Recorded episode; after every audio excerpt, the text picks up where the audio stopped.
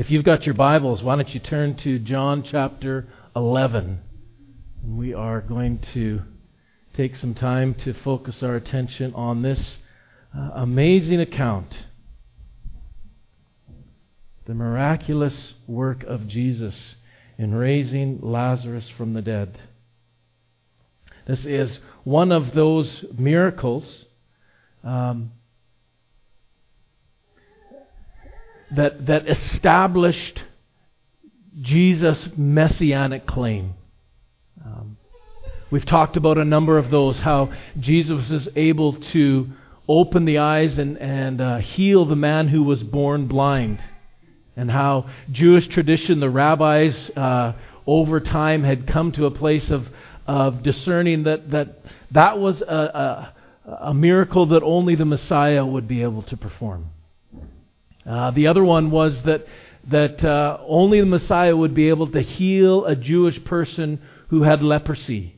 Um, that that was going to be one of the calling cards of the Messiah, that, uh, that he would be able to do that. And, and we see Jesus performing those different miracles. The other one is uh, that Jesus, that, that the Messiah would be the only one who could um, set a person free who was uh, who was possessed by a demon that was mute, that was unable to speak.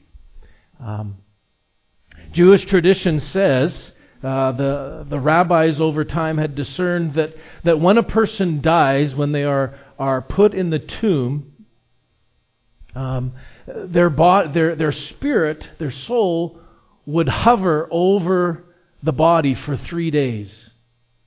And there were accounts of people who had been raised to life during that three day period. Uh, that somehow they were able to pray to God, and uh, the people would gather around, or the, the priests, the, the Levites, or a prophet would, would gather around and, and, and pray and see that, that that soul would then be reunited with its body and be raised up. And there's a number of biblical examples of those kinds of things happening in the Old Testament.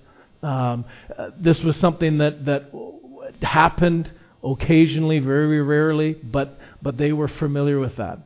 But their understanding was that after those three days, then the soul would go down to Sheol, down to the underworld, to Hades.